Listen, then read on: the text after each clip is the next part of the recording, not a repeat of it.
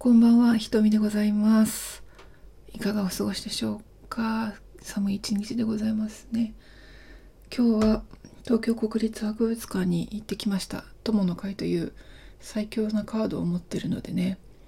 ちょっといいお天気だったんで、うん、あの、キッチンカーのセネガル料理の安さをいただいてきましてね、安さって何かって申しますと、えーまあ、ググってみてもらえればと思いますよ。うん。それからね、あの、埴輪をいっぱい見てきたんですけど、まあ、その話をししたいのではなくて、今日図書館で作業してたんですよ。うん。ベッシーヘッドの作品を日本語に翻訳して出版したいっていう目標があるのを雨雲ラジオでも何度かお話しさせていただいたと思うのですがそのねベッシーヘッドの作品を翻訳したいと出版したいとこれを思い始めてからは私もかれこれで多分20年以上は経ってると思うんですね。一番最初にこれを翻訳しようって思った日は覚えてないんですけどでもベッシーヘッドに出会った日っていうのは時っていうのは、まあ、1997年ぐらいだと思うのでまあ、優に20年は超えてますね。二十数年ですよ。うん。で、翻訳のね、本文は何度も何度もやり直して、まあ、全部仕上がってるわけなんですけど、まあ、翻訳っていうのもね、うん、終わりはありませんよ。で、やっぱり何度訳しても、ああ、ここはこうじゃないかなとか、これやかなんかもっといい表現があるんじゃないのかなとか、いろいろ、あの自分のね、力のなさをですね、痛感するわけですよ。プロの翻訳者ってのはすごいですね。うん。で、今日図書館に行ってね、お気に入りの図書館。あのー、大きな図書館なんですよ。あのー、ちょっと電車で行ったとこなんですけど、近いんだけど、歩いても行けるんだけど、うーん、一番上の階が、ちょっと吹き抜けになっていて、で、窓ガラスが全面にあって、すごく明るくて、で、屋上庭園もあるんですね。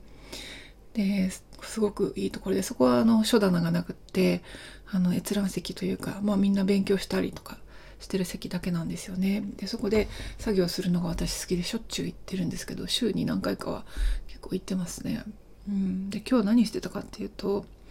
作家ベッシーヘッドの本、小説の企画提案書を作ってたんですよ。で、今日この話をね、いやなんかやっぱり雨雲ラジオでしようかなって思ったのでしてるわけなんですが、うん。いやなんか今までちゃんと話してなかったような気もして、これが私のすごく大事なところなのでお話ししようかなと思うんですけど、その企画提案書っていうのは、まあいわば、あの翻訳者がよくやるね、あの出版社に持ち込み提案とかね、する時のシノプシスっていうのがあるんですけどね、まあシノプシスっていわゆるこう、要約みたいなもんですよね。だからその、訳そうとしている本がどんなあの内容でとかどんな登場人物でどんな作者でとか、うん、まあ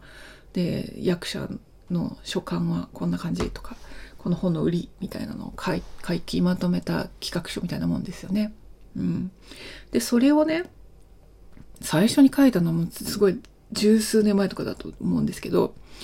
うん、それから何度も何度も何度もやり直してるんですけど今回休職して、まあ、2ヶ月とかもう3ヶ月ぐらいになりますよね。会社の仕事をお休みしてでやっとなんかマインドにスペースが出てきてこう余白が出てきてやっとこう自分を取り戻してきたみたいなところがあるんですよね。でそれで企画提案書をもう一回こう改めて1年ぶりぐらいに見てみたわけですようん、なんせ翻訳の全文やり直しっていうのをやってたので、1年以上かかっちゃってるんですね。前回いろいろ、いろいろ出版社と交渉して、交渉してから。うん。で、で、ようやっとなんかこう取り戻してきた感じがあって、今まで仕事で追われて、もうあの、コンサルタントの仕事で追われて、しかも疲れて体調崩して、あのメンタルもやられてしまってっていうような1年間だったんですけど、ここ数ヶ月で、だんだん自分を取り戻してきて、やっとこの企画提案書をね、リバイズもう一回してるわけなんですけど、すごくこう、本命中の本命なので、やっとなんか自分の素直な言葉が出てきたんですね。これ休職しないとやっぱ出てこなかったと思います。あのずっとこうなんか取ってつけたようなちょっとあのコンサルぶったようなですね。まあコンサルなんだけどね。うん。なんか分かったようなセリフみたいなのをやっぱり少なくとも前は少なからず書いていてなんか今は心の底から言いたい言葉っていうのがどんどん出てくるかなと思います。本命のことほどちょっとこう逃げたくなったりとかやっぱりエネルギー使うんですよねだからすごく企画提案書は1枚1枚というか1本ですごい時間かかっちゃってるんですけどもでもそれはそれで苦しいけど本当にありがたい時間だなって思います。うん、で出版社ね私ずいぶん昔からこう話をしてるんですよ。いろんな会社さんに。もう過去にアフリカ文学出してたところとかね。海外文学みたいなのを出してるところとか。でやっぱりいろいろいろいろあったんだけどうーん。まあ良くないこともいっぱい思い出しますよね。うん。今日もいっぱい思い出しちゃってすごい何さって思ってそんなねネガティブなものに引きずられている場合じゃないんだけどでも本当の本心で本命でやりたいことをやってる時って実はちょっとこう揺らぎはないんだけど邪魔が多いっていうか私の場合はそういうメンタル構造なのかもしれません。ずっと自分を責めたりとか自信がなかったりとかっていう風に ADHD で生きてきたので。うん。だからやっぱりこういろんなね編集者とかにの嫌味を言われたこととか思い出すわけですよ。もうねでもそれ考えるとですよ。なんかいろんなパターンがあるわけ。編集者も。そういう編集者が出版業界についてネガティブなことをどんどんどんどんこうその新しい人に言っていくたびに出版業界の品位を下げていると私は思っているし今後そういう人とは絶対に仕事したいとは思いませんねって。うんまあ、今ならねあの私もいい年になったんで思います昔は本当にね若かったからあの実績もないしキャリアもないしないけど、あの、まあ、今もね、別に翻訳でキャリアを積んできたわけじゃないから、やっぱりこう、別の翻訳者を当てましょうとか言われることもあるんですよ。うん、ちなみに、あの、すごい熱心ないい翻訳、あの、編集者の方とお話しした時に、あの、プロのね、翻訳者を当てることもできますよ、みたいなこと言われて、私泣いたんですよ。あの、いい年して、いい年って本当40代ですけど。うん。だってそうですよね。20年来これ私自分が絶対自分が絶対訳すんだって思ってきてあの並々ならぬ思いをかけてもう何回も何回も訳し直していろんな出版社に話をしてでここへ来て他の出版他の翻訳者を立てるっていうことを自ら望んでするわけないですよ。うん、もちろん業界としてそういうやり方があるのは分かっているけれども、うん、あの私そこまで語学素人じゃないしうん、一応語学はできるし、確かに翻訳のプロじゃないけど、まあ、翻訳スクールにちょっと通ってたこともあるし、まあ、翻訳会社で仕事してたので、翻訳業界のこととかも、まあ、ある程度はあの知っている部分もあるし、あと仕事でね、ずっと英語でやってきているので、まあ、英語、日本語訳したり、日本語、英語訳したりっていうこともしょっちゅうやってるので、うん、まあ、丸、丸の素人じゃないですよ。うん、もちろんね文学作品の翻訳出版の経験があるかって言ったらないけど、まあ、ビジネス翻訳を仕事で受けてきたこともあるし、うん、第一私は研究者としてこのベッシーヘッド作品のことをよく知っているつもりなので、まあ、読めば読むほどね新しい発見もあるんだけど、うん、私以上のプレゼンができる人間っていないと思っているしだからその思いがうまく伝わるような企画提案書をやっぱり書きたいと思うしあの翻訳はどんどんどんどんあのインプルーブしていきたいと思っているしちゃんと企画書をもう読まずにディスるような人ではなくってものの良さこの本がどれだけ素晴らしいかとかそういったことをちゃんと最初に話をしてくれる人と仕事がしたいなって思っています。でこの小説ねビシエットが1960年代に書いた本で、まあ、一応タイトルは私あのどこにも言ってないんですけどこの小説は、うんまあ、南アフリカに住んでた暮らしていたアパルトヘイト時代にねジャーナリストだった主人公の青年がボツワナとの国境フェンスを乗り越えてボツワナに亡命してくるシーンから始まるんだけどでこの青年がもうジャーナリストとしてね政治活動に関わってあの逮捕されて、えー、牢獄に入れられたりとかしてきたわけですよ。で刑務所から出てきてもうボツもの南アフリカを出るって決心してあの新しい世界を求めてボツワナに亡命すると。でそこの農村であの新たにイギリス人の青年が農業開発をしようと思ってイギリスから夢を持ってやってきてると。でそういう人と知り合ったり、うん、あの地域を支配する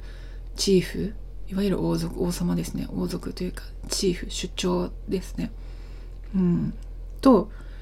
があのまあ恐ろしい人種主義とかあの搾取をしている。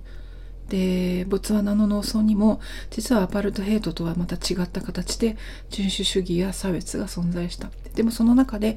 あの主人公の青年は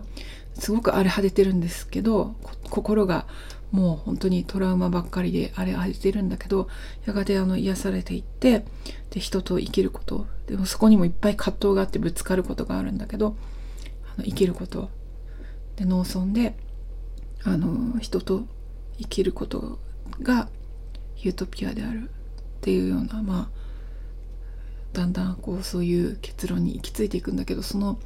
中でいろんな登場人物の心の内面っていうのが描かれていてそれが善か悪かとか1か0かじゃないんですよね。白か黒かっていうそういうことじゃないんですよ。すごく遠い国の物語なのに自分の近くに感じるああお前こういうこと思ってるだろう思ったことあるだろうこの苦しみは感じたことがあるだろうこんな孤独は感じたことあるだろうっていうようなことを読者に訴えてく訴えてくるような作品なんですよね。これこの素晴らしい作品は日本語に訳されてないんですよ。でこれねあ、まあ、他の作品は昔90年代ぐらいにあの何冊かベッシーヘッド作品日本語で出る出てるのもあるんだけど、うん、私は私の役が一番いいいいと思っているのでまあ、これは未訳なので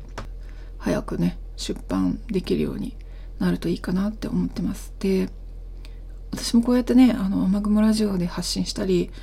うん、あとはツイッターとかで今日のベッシーヘッドって言って今日のあの一言ベッシーヘッドの作品から引用してみたりノートであのベッシーヘッドとアフリカとって言ってベッシーヘッドの、まあ、バックグラウンドとかねいろんなこと書いたり引用を雨雲のタイプライターっていうマガジンで引用したりとか